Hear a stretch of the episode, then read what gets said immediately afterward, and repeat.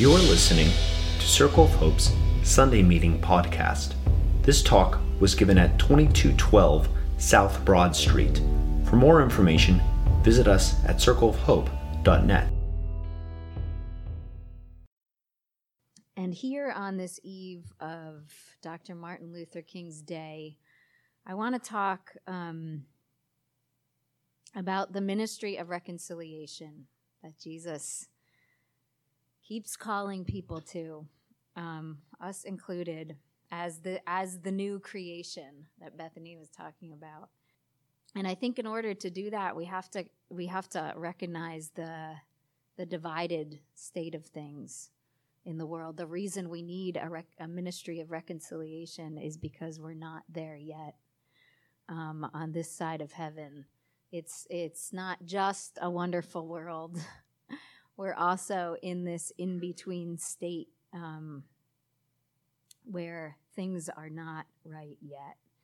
So sometimes comedy can say it best. So here's a little skit from Saturday Night Live to get us warmed up.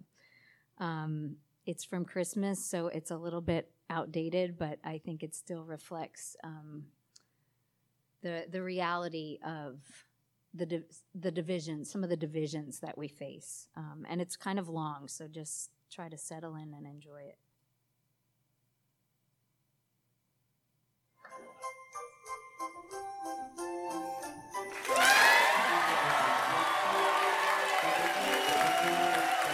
Well, well, well, it is almost Christmas, and folks in America seem more divided than ever. But if we listened into some dinner conversations tonight, I bet we'd find out we have more in common than we realize. And now we can listen, because I hacked into three Nest home cams. So take a look. So happy everyone flew here for the holidays, and I'm even more happy that they did it. They're impeaching Trump. Mom, come on, we said no politics tonight. I don't know what took them so long. Trump is a criminal. He violated the Constitution, and there has to be consequences. Here we go. Well, they did it. They're impeaching Trump. Dad, stop.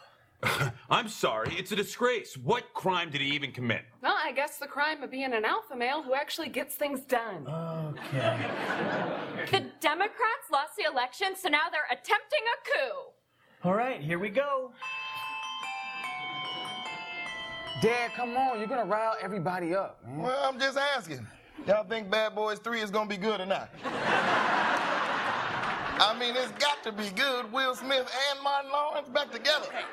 Yeah, but is Martin Lawrence still Martin Lawrence? Hey, you're not too old to get a spanking. That's Martin Lawrence you talking about. I hate to say this, but could we please talk about politics instead? Oh, you mean how Trump is definitely getting impeached and then definitely getting reelected? I'm good.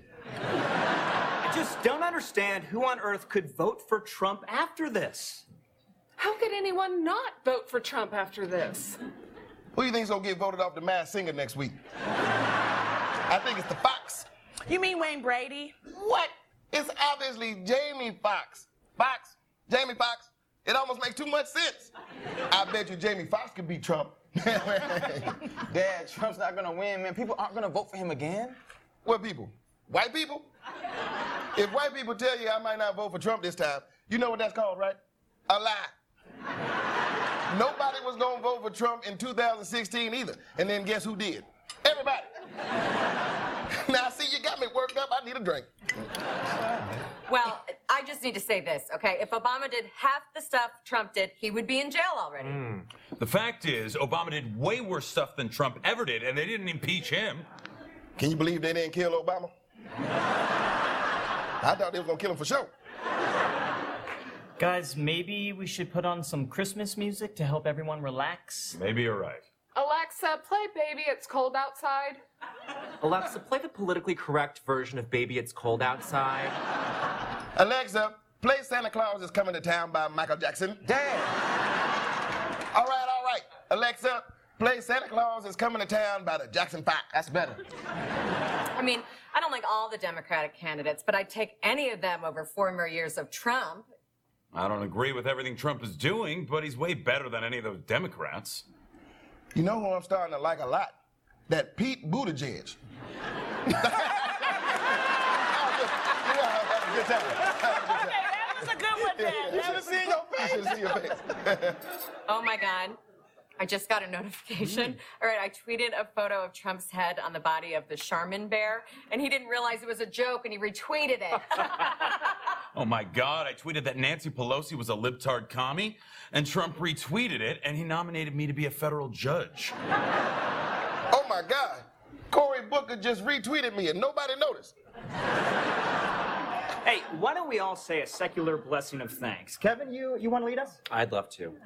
Dear gender neutral spirits, Dear original American Jesus, Dear historically correct black Jesus, thank you for no more kneeling in the NFL. That was very hard for me. thank you, Lord, for the not one, not two, but three black quarterbacks who have beat Tom Brady this season. Colin Kaepernick, you move in mysterious ways. Thank you for the Super Bowl halftime show, and that's it.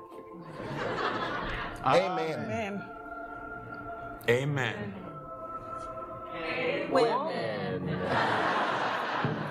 Now, those three families may seem different, but you see, they have one important thing in common. They live in states where their votes don't matter, because none of them live in the three states that will decide our election. They'll debate the issues all year long, but then it all comes down to a thousand people in Wisconsin who won't even think about the election till the morning of. And that's the magic of the Electoral College. Hello, my name is Greta Thunberg, and I also have a Christmas message. In 10 years, this snowman won't exist. Her home will be a puddle. Santa, reindeer, the North Pole, all of it, gone. The ice caps will melt and the elves will drown. Greta! What? You said keep it light. So merry may be our last Christmas to all. And Donald Trump, step to me and I'll come at you like a plastic straw comes at a turtle. I can't believe I'm saying this to a 70 year old man, but grow up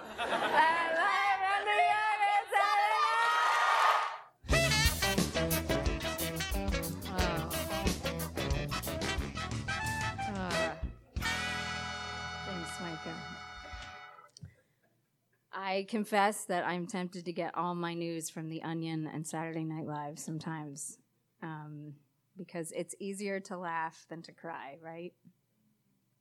But we can't just do that because Jesus is calling us not to not to just accept the way things are, but to actually do something different, to work for change together, to work for justice um, and to see each other like God sees us, beloved and forgiven and called to be new. That's why our mantra this season is in 2 Corinthians 5. We're called to regard no one from a worldly point of view. We could probably spend all, all year on this passage. Because God is ready to forgive everyone and it is empowering us to come together with others in love. So, because of this, we can't just accept the way things are.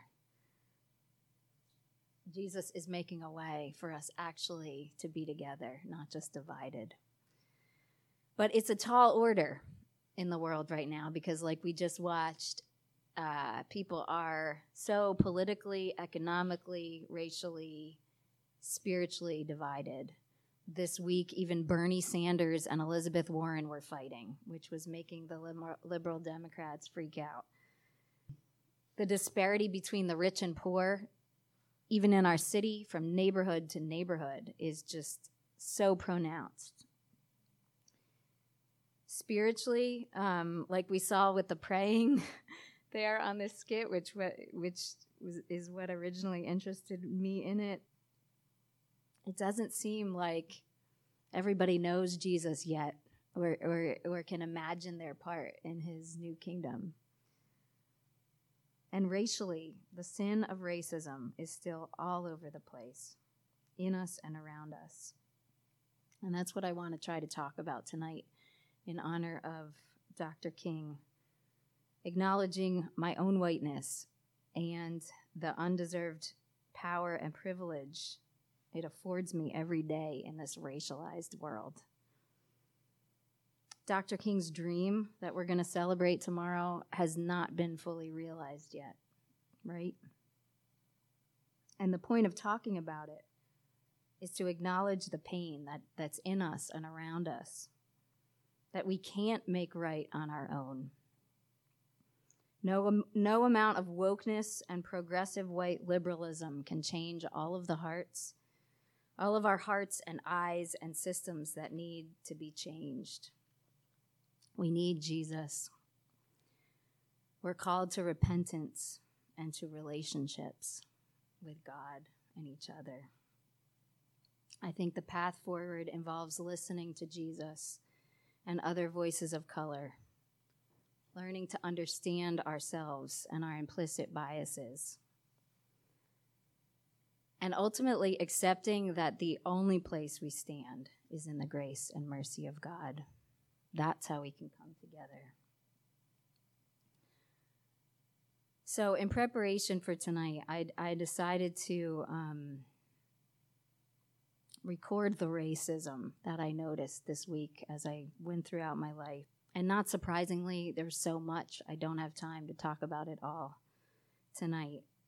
But I hope in talking about it, it can be like a prayer of hope, like art is leading us to do, the places that we need and want Jesus to keep speaking into and changing in our world.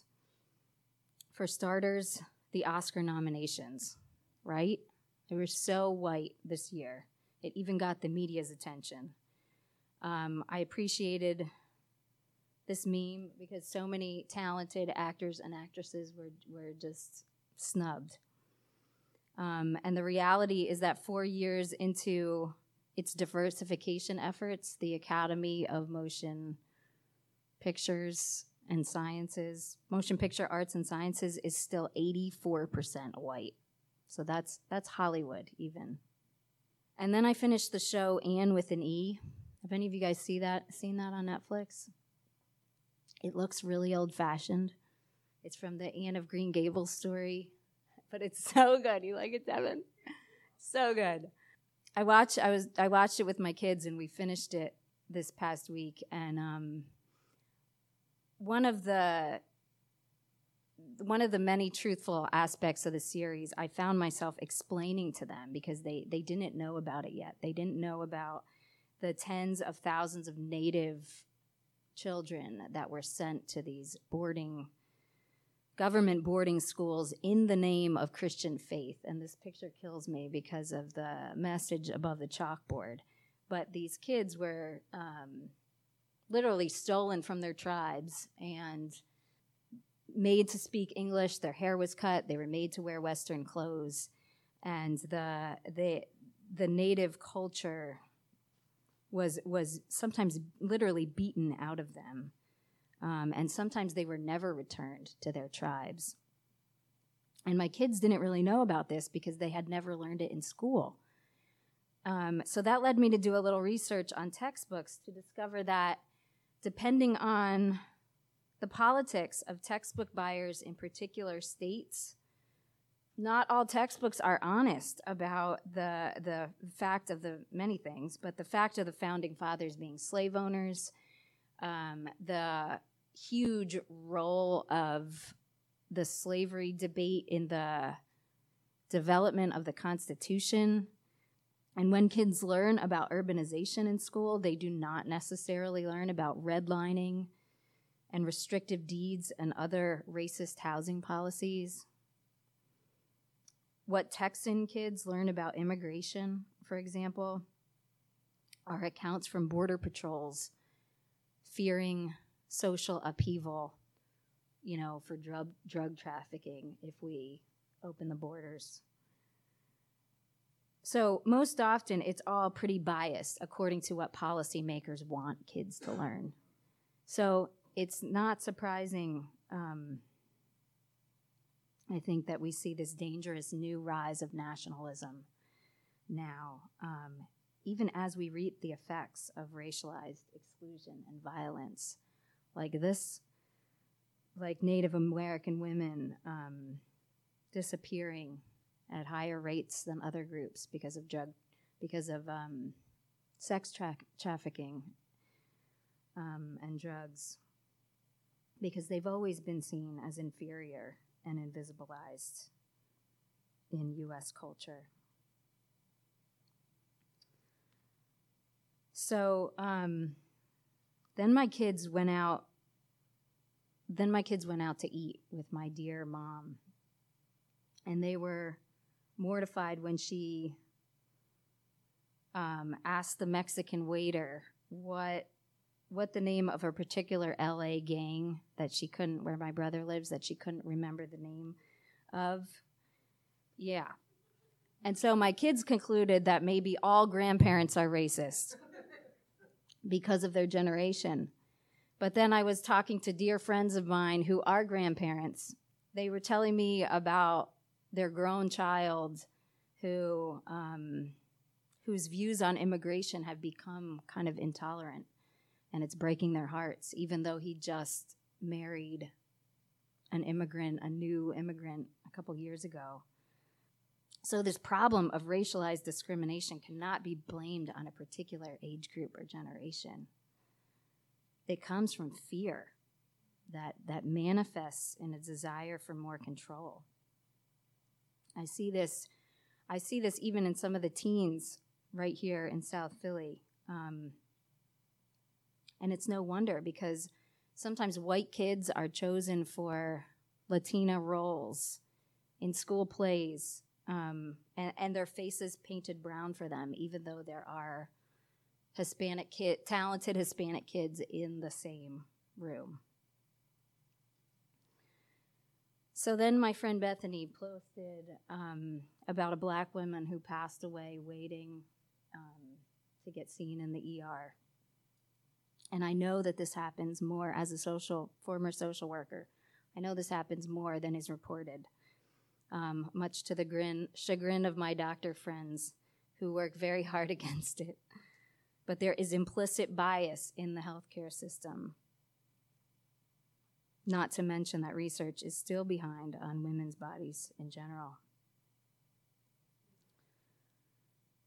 So, finally, um, moving on from healthcare to transportation, our friend Kara posted um, about SEPTA spending $22 million this year on um, an increase in transit police. And I've been wondering why I, I keep seeing more cops on the subway.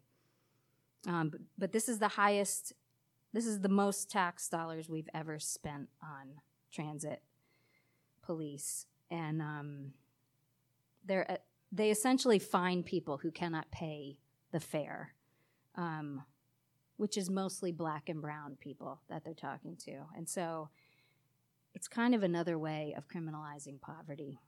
And they say the city says that we have more transit police now because of the opioid crisis, but these pe- the the police are not even carrying Narcan, and so there's moments where they're watching they're watching people die as they make sure that the people who can afford to ride are safe.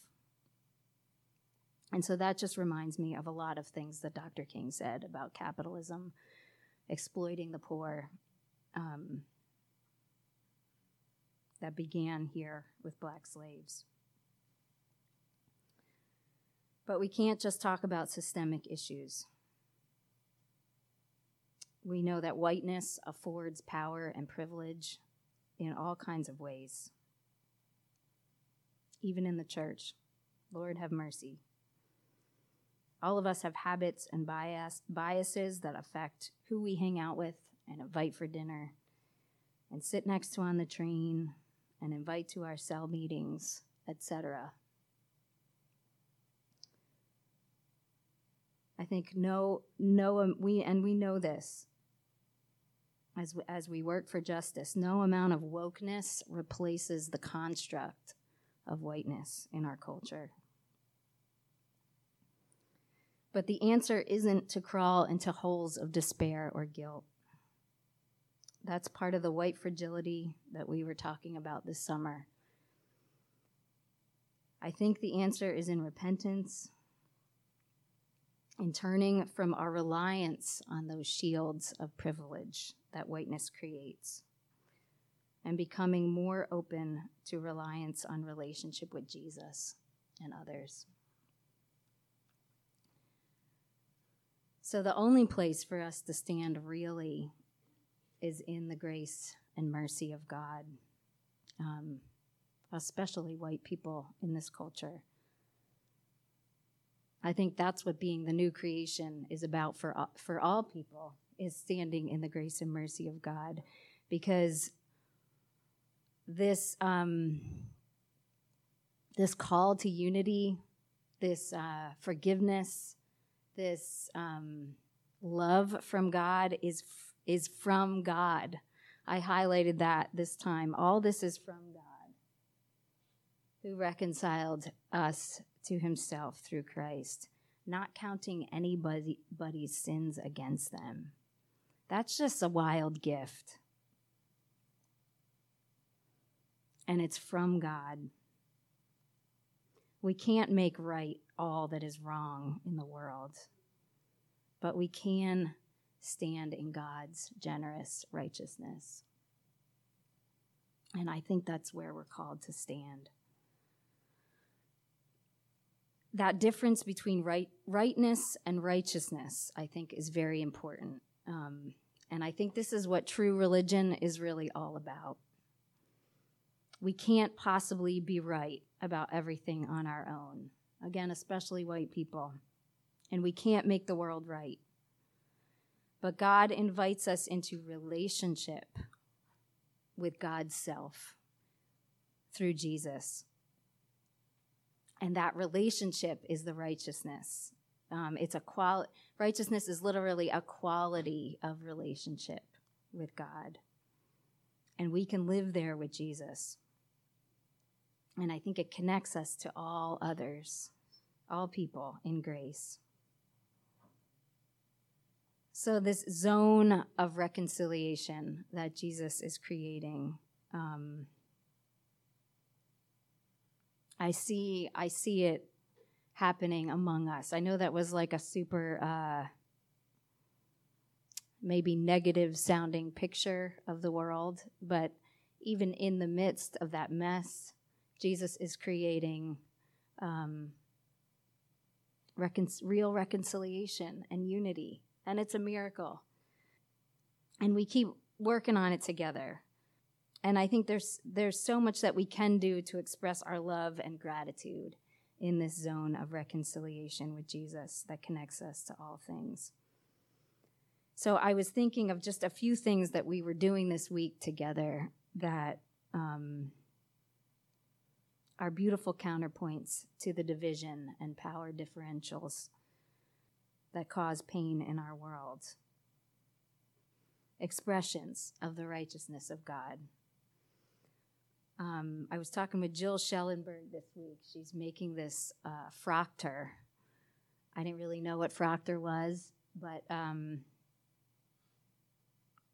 apparently it um, it's this art it's this art style that um, so many of the records in Pennsylvania were first made in this in this um, in this style by Christian people who um, this was this was like their tradition. But anyway, she she felt like she wanted to make an original one for Circle of Hope to raise the rest of them that we could sell to raise the rest of the money for um, our windows or Circle Kids or whatever we are working on. Um, and she's designing it to say Circle of Hope, resist and restore.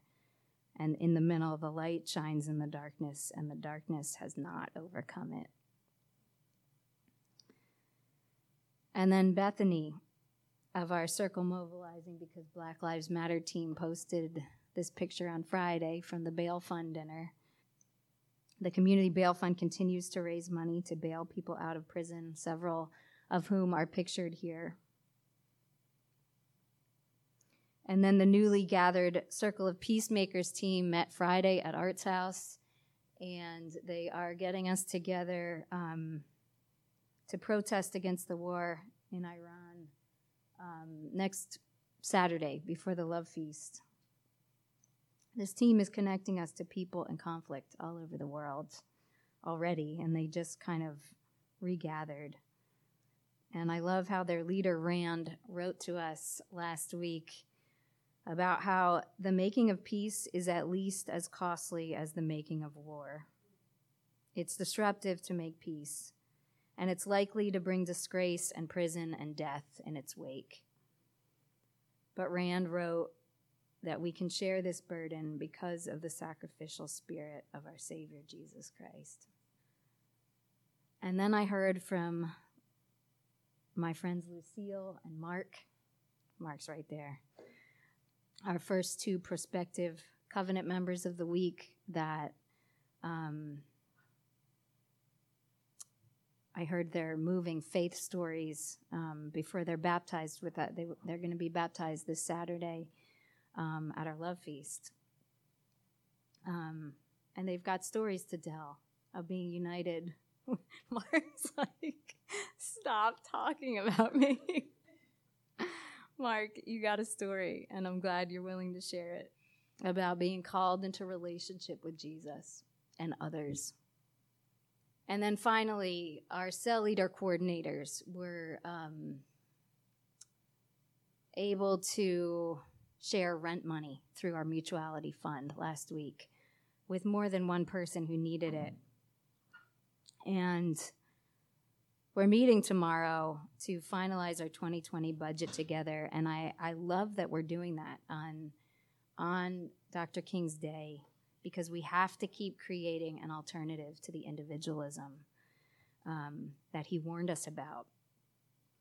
The way the triplicate evils of racism, militarism, and materialism work together to keep people stuck in survival mode. We need to keep making a way out through Jesus. So today is Anabaptist World Fellowship Day. And um, I learned about this from Cesar Garcia, who's the the leader of a group of Anabaptists that keep talking to each other. But the the day kind of reminds me of those 16th century church reformers that we remind me of. Other church reformers uh, in Europe that were rebelling against the the structures of the Catholic Church at that time were trying to imagine like what it would look like to have faith that was chosen rather than born into. You know, separated from the state, practicing restorative justice and this voluntary redistribution of goods. But the first Anabaptists really believed um, that they could just do it by the power of the Spirit.